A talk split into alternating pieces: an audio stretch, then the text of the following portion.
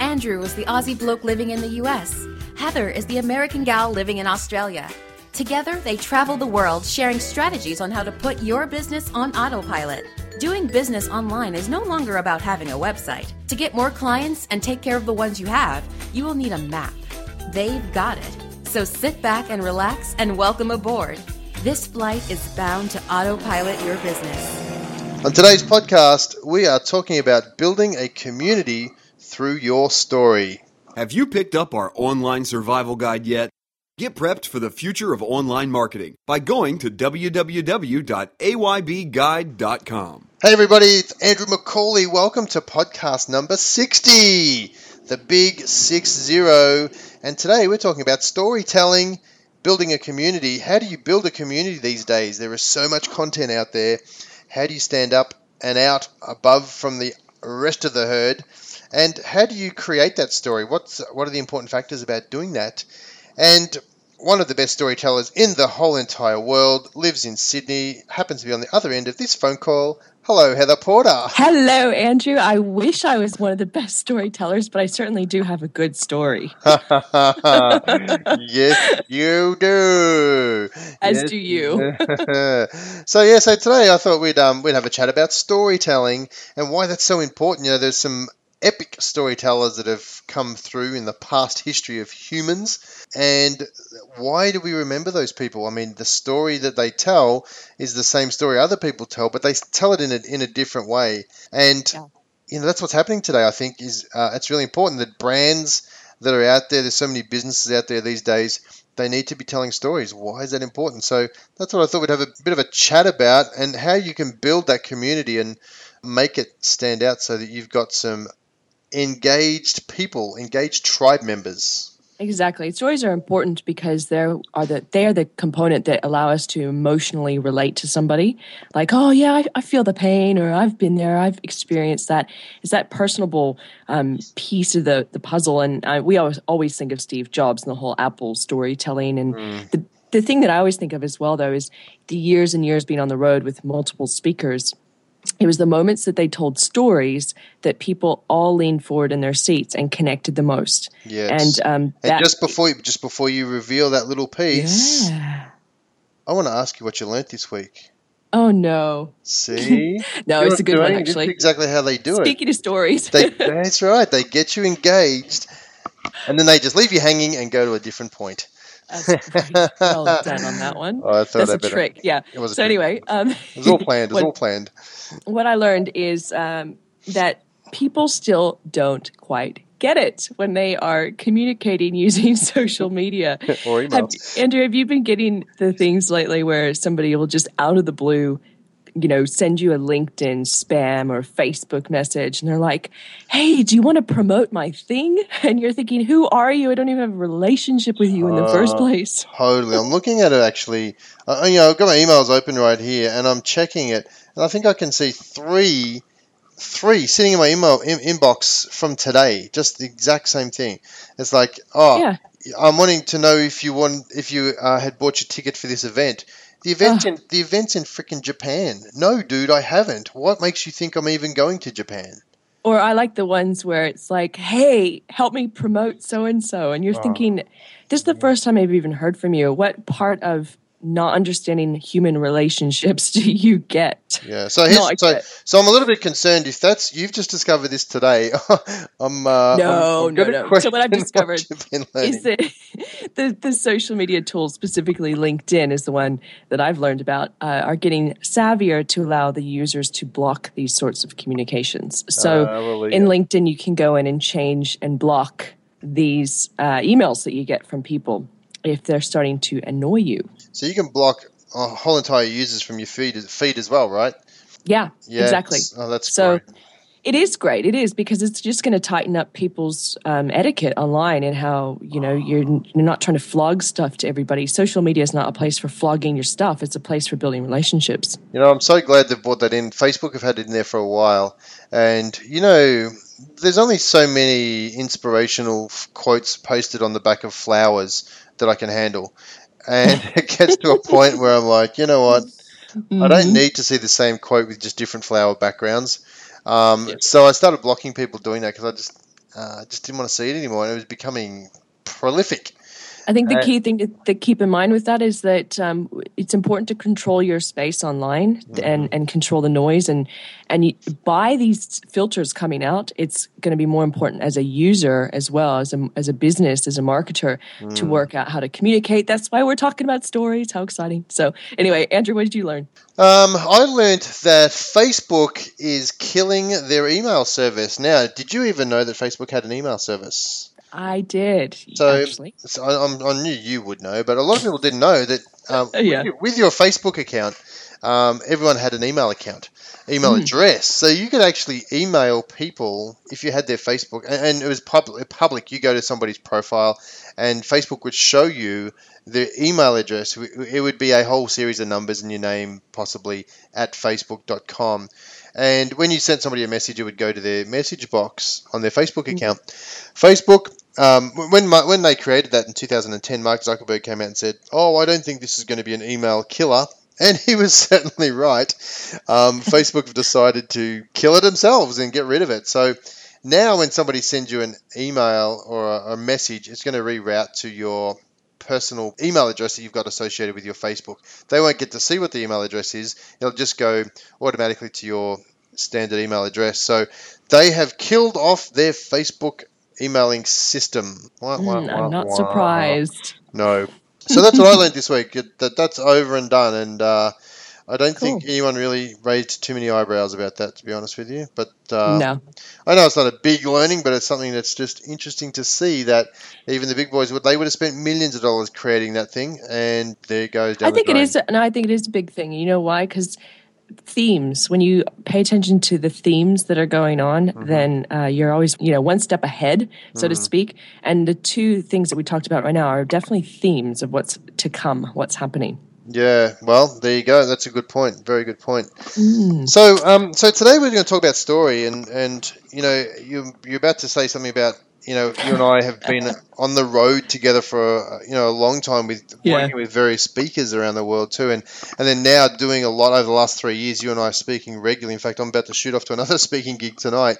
And story is a big part of what we do when speaking, but it's not just speaking that needs to have a story. In fact, every brand these days has to have a story around it, and we look at why is that so important these days. And I guess the fact is that brands are delivering content. You and I have spoken about content on this podcast for the last couple of years, and we knew that it was going this direction.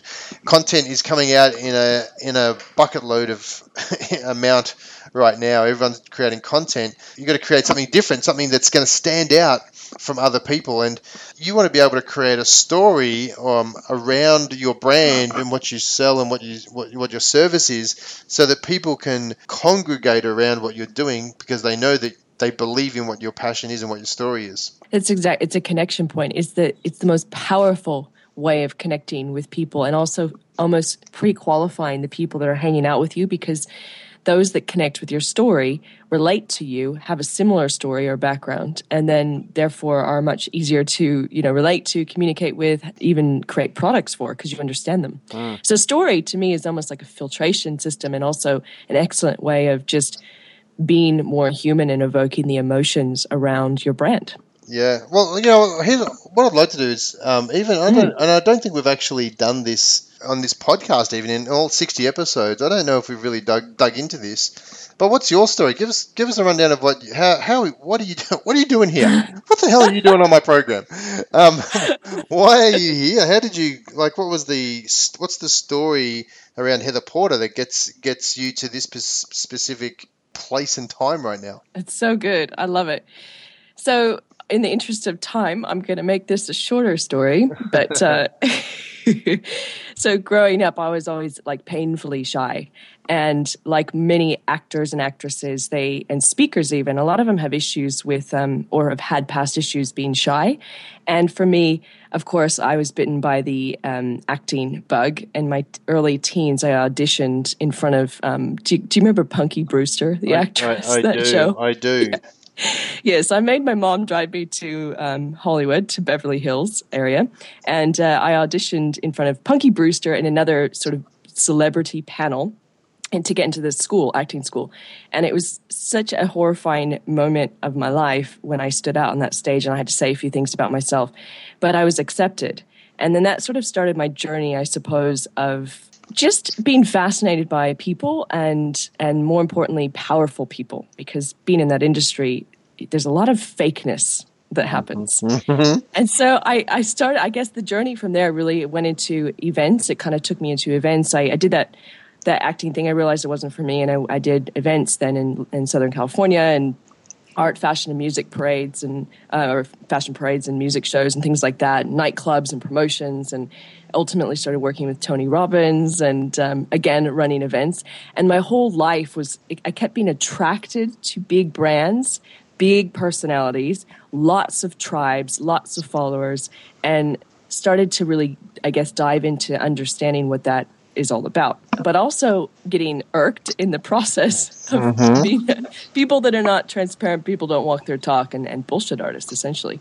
Yeah. So I'm here because all that understanding of these very seemingly glamorous industries have brought me to a point where I just want to be able to make things really simple for people and to be able to grow a business, share a brand, without the bullshit, you know, just ultimately being themselves and being okay with that and being able to talk about it. And I think online marketing is the easiest, most powerful way in front of all of us right now to do that.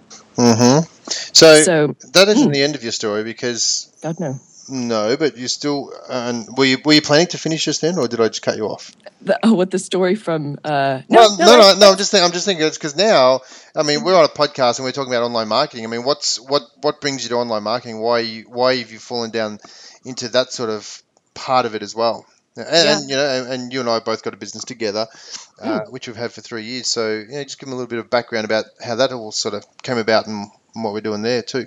Because I'm attracted, I think now where the stage of my life is now all about uncovering falsities and being honest. And I think that being in the speaking industry for so long, I saw so many internet marketers, quote unquote, get up on stage and say, push this easy button and you'll make a lot of money overnight. And I think that more people that are honest in this world need to take a stand and actually show how things are done. And it's not a get rich quick overnight scheme. And that's honestly why I was attracted to it, because I thought, this is a vehicle for people to build a business, but build it, you know, anyone can build a business through using this if they just know the way, but the real way, not the gimmicky ways. The bright, shiny object way. Yeah. Yeah, really. Okay. Got it. And what about you? I mean, obviously there's so many different parts. We could go on for a day talking about our stories. But why are you here right now with online marketing? Well, like, you know, I guess when I was a real young kid, I was introduced to the very first electronic tic-tac-toe machine in our house. In Australia. In Australia, my dad was into technology. He was into that sort of stuff. He bought it home, and here I am looking at this thing as a kid. Now, I was a 5-year-old kid in the mid-70s that was looking at this electronic tic-tac-toe machine, this massive piece of machinery, and all it could do was calculate whether three crosses were in a row or three O's were in a row. And I was like fascinated, thinking, wow, this is cool. You know, I mean, I've got a 2-year-old kid now who can turn on an iPhone, navigate to the right app, and then turn it up and turn it down and play the game. And he's 2. But, you know, back then, 5-year-old, I was a leading technological 5-year-old back then, because no other kid had seen this sort of technology. Love it. So I got really interested in that. I wrote my first computer program in 1979, funnily enough, how to bet on some horses, because that's what you do in Australia. We all gamble and drink, apparently.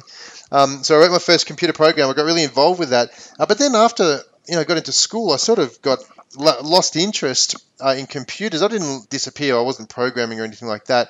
And then I got into hospitality. And hospitality, I wanted to get in there for 3 months as a summer job. It was a winter job, actually. I wanted to get some money because I was short on money, as you are when you're in university.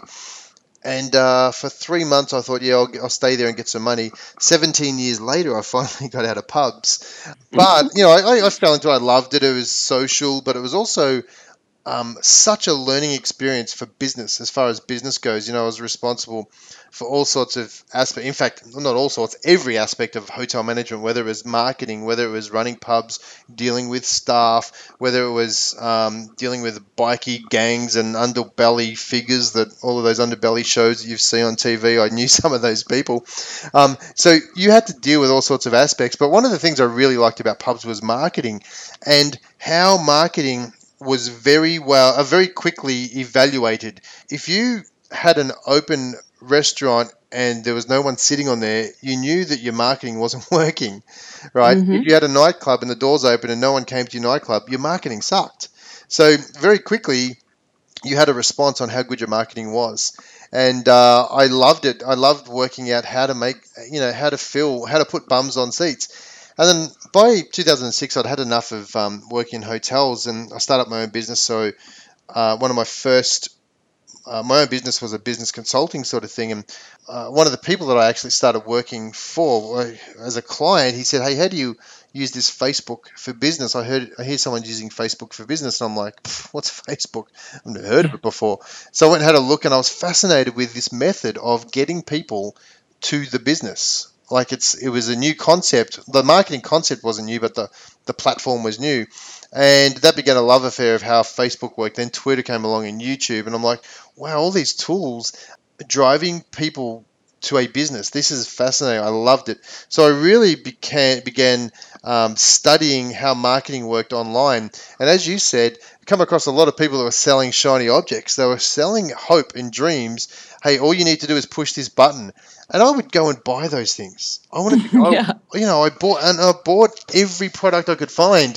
But there was always a gap somewhere. There was always some gap in the knowledge that this button didn't work like it said it was going to. And the underlying fact was that there was information that you had to know and understand, and if you weren't educated, that button would never work. And I was really getting pissed off with people, because I'm like, there is a gap. You know, I remember paying money for this guy to coach me. It cost me $200 an hour, and I had 1 hour. And I asked him, I said, "Look, I'm trying to get this thing to work from here to here." And he said, "That's not the right question you should be asking me. You should be asking me some more about strategy." And I'm like, "I don't need strategy. I just need to know how this thing works like you said it was going to." And he wouldn't answer the question. And it was at that point I thought, this is all a con.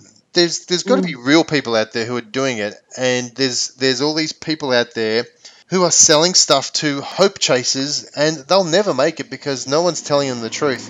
And that began my education. Now I educate people. I want to tell it as it is. I want to say, here it is. This is what you need. Don't worry about the shiny objects. Sometimes it's going to be hard work. Yes, it is. But there really is no bright, shiny objects, that one push-button mechanism that's going to get you $1 million. And my education, the way I like to teach is tell them how it is. And if you don't need Facebook, then you don't need it. I'm not going to try and sell you on it. And I don't want to sell things to people that don't need it. I want to make sure that the things that we offer is education that gives people the realness of what they need to do. So, you know, you and I got together in 2010 because we both had a common underlying principle about giving education to people that was real. And, you know, we started Autopilot Your Business, and from there we've been able to not only educate a lot of people around the world through our podcasts and magazines and speaking gigs and that sort of stuff, but we've got a long list of clients that we actually do a lot of this work for.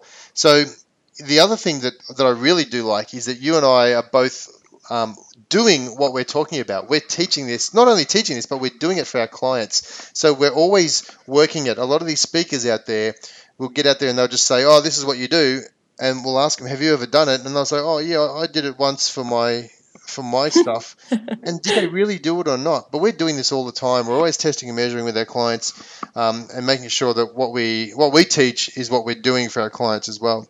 Yeah, we're actually installing WordPress, and we're dealing with code at some points, you know, and we're placing ads and designing graphics. You know what's funny is that we get a lot of clients coming from our speaking gigs, and I don't know if you've experienced this, but I have, where it's so ingrown now that the speaker on stage is the guru of the business, and it's very unlikely that they'll do any of the work if they even offer a service. And yet when I'll go and do something for somebody and I'll show them what to do, they're actually taken back thinking, but how do you know that? How do you know that? Haven't you got a team who does this? And be like, yeah, I do, but I need to know this stuff too so I can make sure the team are doing the right thing. No, I'm not going to say I know everything because I certainly don't. You know, if I've got WordPress issues, I'm going to go to, I mean, not the general WordPress issues I can fix, but, you know, I'm going to go to other members of our team to fix that. But I know a lot of this stuff because we're doing it all the time. And I think I think that's important. To me, that's important that I, if I'm teaching it, I need to know how to do it. No, I agree. And I think talking about stories, here's how we've started to weave our story together into our business and you know, into what else we're doing.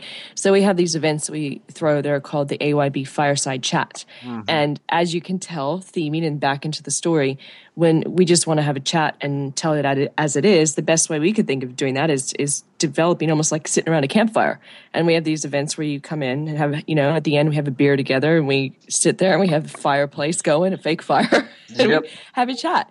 And that's because that is our story. That's our brand. And even if you guys are, if you've ever been to our autopilotyourbusiness.com/podcast site, you will see both Andrew and I, first of all, our graphics for our podcast are quite funny, and a funny video of us poking fun. Because we are, you know, we're cool to poke fun at ourselves. We're not that typical, I think, ego type, or we don't want to be that type of person. We're cool to be funny and quirky and, you know, just casual.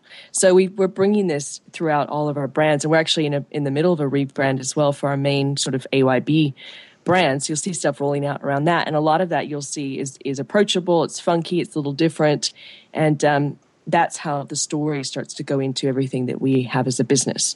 Yeah, I think it's great. So, you know, I guess one of the real inspirations for me around stories, and I think you touched on this at the start, was, you know, Steve Jobs. I read a book, I think it was called The Presentation Secrets of Steve Jobs, and that got me onto a few Steve Jobs tracks. And I saw a video by a guy called Simon Sinek, and if you've ever seen that, he talks about how Steve Jobs, he didn't sell a phone. When the iPhone came out or the iPod came out, he wasn't selling a technical device. He was selling a belief. He was selling the story of Apple.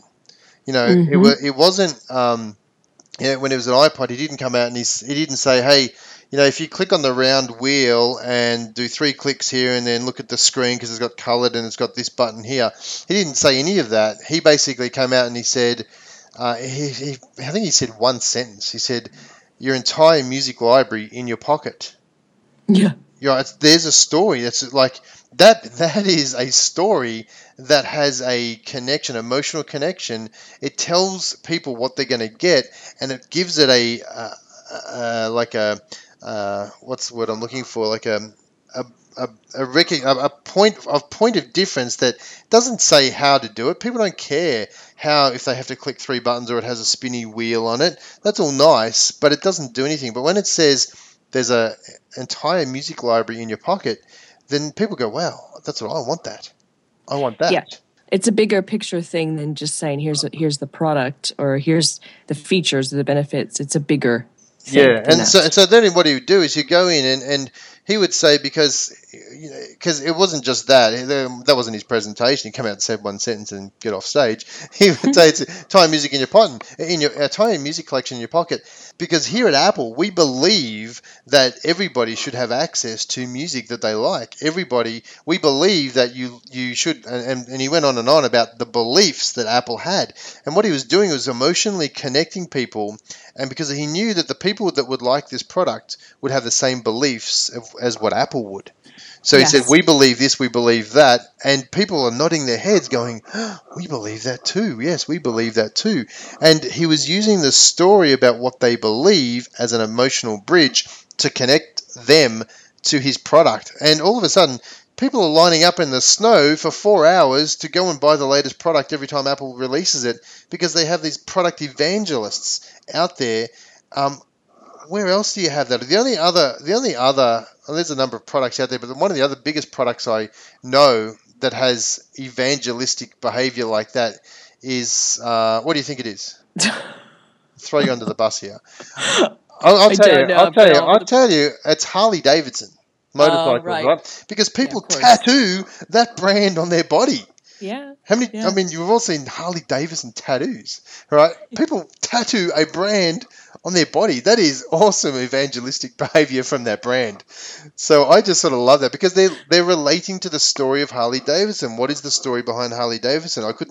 I'm not going to tell you what it is. Go and have a look at it for yourself. But people relate to the story around that brand. I think when people start wearing merchandise, that right there says that brand has gotten the story right. Yeah, Nike do it. Yeah, there's a lot of brands out there that do it. When they tattoo on it, that's permanent. That's not take the shirt off and change brands tomorrow. It's there forever. So something about a story that I just wanted to bring up, because I think that some people are listening and thinking, well, how do I tell my story? How do I bring it into my business? And I'll just thought we'd throw out a couple of examples of just what we're thinking around that question. Yes. You know, a lot of times you'll see brands or entrepreneurs bring in their family into what they do. So they'll have photos on their social media, family holidays. They'll bring in their kids. They'll have stories about their children. And that is their story. So they're connecting their business with other sort of family-centric people and businesses. And that becomes part of their whole sort of posse and their whole tribe. And, the kids are brought in. And then you'll have other brands where, it's much more about glamour. It's lots of sort of glamour photos and beautiful people and boats and things like that. And obviously, if you're really doing that and it's not using stock photos and this is your lifestyle and your travel and you're bringing that in, you're going to be attracting people that want to have a part of that, and be around that. So those are a couple things that I see floating around quite a bit. But there's also a word in caution about stories. When you tell parts of your story that don't make any sense to your business and why you're there. I've seen storytelling done where people they talk about, traveling around, that they're in a corporate job doing something like, I don't know, psychology or whatever, or middle management.